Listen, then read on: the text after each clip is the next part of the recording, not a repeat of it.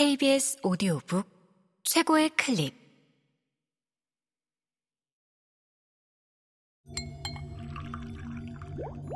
KBS 오디오북.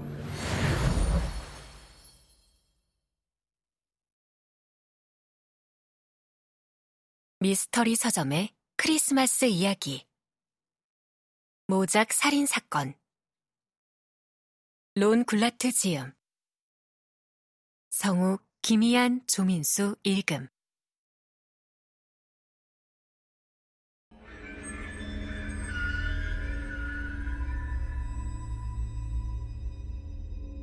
어떤 면에서 그가 범죄를 저지르도록 부추긴 것은 바로 미스터리 서점이었다.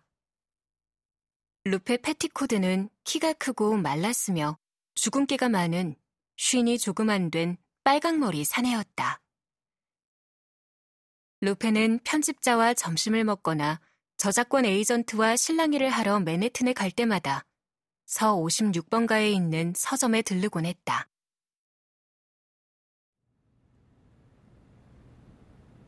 작년 12월 말, 눈으로 온 세상이 하얗던 그 특별한 날 오후에 루페는 신간 양장본 추리소설이 진열된 곳에서 벌써 몇 권째 책을 휙휙 넘겨보고 있었다. 루페의 낡은 외투는 녹은 눈 때문에 얼룩덜룩했고 입에서는 투정과 악담이 쏟아져 나왔다. 어, 맙소사. 그래, 우리한테도 바로 이런 게 필요해. 루페가 가는 비음 섞인 목소리로 말했다.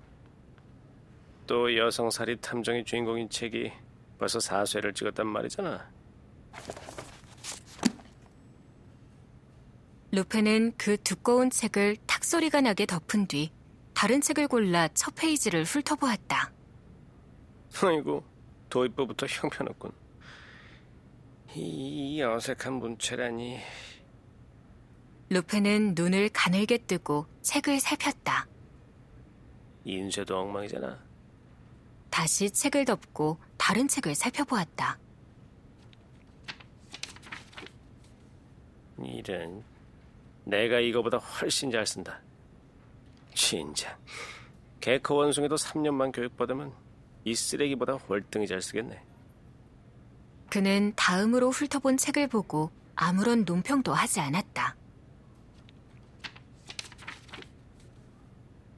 보잘것없군. 또 다른 책을 펴서 두 문단을 읽어보고 한 말이었다. 수염이 희고 말쑥하게 차려입은 오토 펜젤러가 불평불만 많은 투덜이 작가를 바라보며 나선 계단을 내려왔다. 메리 크리스마스, 루페. 그는 마지막 단에 발을 디디며 인사했다. 쓰레기. 루페가 베스트셀러 한 권을 들어올렸다. 여기 진열해 놓은 책은 죄다 쓰레기네요. 우리도 어린 양 떼와 구유를 더 좋아하지만 그 매대에 어울려야 말이죠. 몸을 돌린 루페는 앙상한 팔을 넓게 펼쳐서 성벽처럼 늘어선 책장들과 페이퍼백 수천 권을 가리켰다. 졸작들만 넘쳐나고 내 책은 한 권도 없어요. 어린이용 추리 소설은 찾는 사람이 별로 없거든요. 그리고 제 것도 사실 청소년입니다. 루페가 오토의 말을 정정했다. 나는 어린이용 소설을 쓰지 않습니다. 이래봬도 청소년 독자들에게 인기 있는 추리 소설가예요. 청소년용 책도 수요가 그리 많지는 않습니다. 내가 쓴 10대 탐정 소설 디블 새쌍둥이 시리즈를 읽은 사람들이 뭐라는지 아세요? 당신 등 뒤에서요. 명망 있는 문학계 인사들이 쓴 비평 말입니다. 글솜씨가 탁월하고 스토리가 독창적이라 일단 잡으면 내려놓을 수 없다고들 해요. 오토는 고개를 주걱거렸다. 그건 그렇고 루페. 한 번씩 와서 매대를 엉망으로 만드는 건 어쩔 수 없다 쳐도 당신의 웅얼거림과 악담에 불만인 손님이 많아요. 네, 진실은 늘 탄압받죠. 오히려 뉴겐트 하우스 북소에서 나온 디블 세상동의 최신작 오래된 공동묘지 미스터리는 읽어보지도 않았을 거예요. 그렇죠?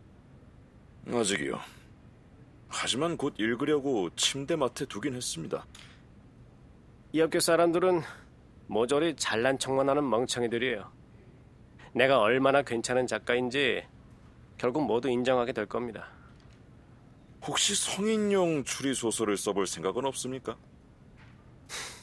벌써 17권이나 썼습니다. 루페는 낡은 머플러를 꽉 조여맸다. 부당하게도 나는 애들이 보는 소설 작가로 분류되기 때문에 그 책들은 팔리지 않아요. 거기다 얼간이 에이전트 빅스 그레터는 내가 청소년 소설 작가에서 벗어나도록 도와줄 생각조차 안 해요.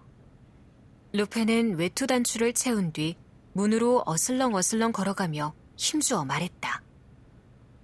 어떻게 해서든 내 책을 베스트셀러 목록에 진입시킬 겁니다. 그러면 내 작품을 진열하지 않고는 못 베길걸요? 루페는 유리문을 확 잡아당겨 열고 눈보라치는 오후의 거리로 나갔다. 누구예요? 계산대에 있던 청년이 물었다. 별로 마냐. 펜슬러가 대답했다.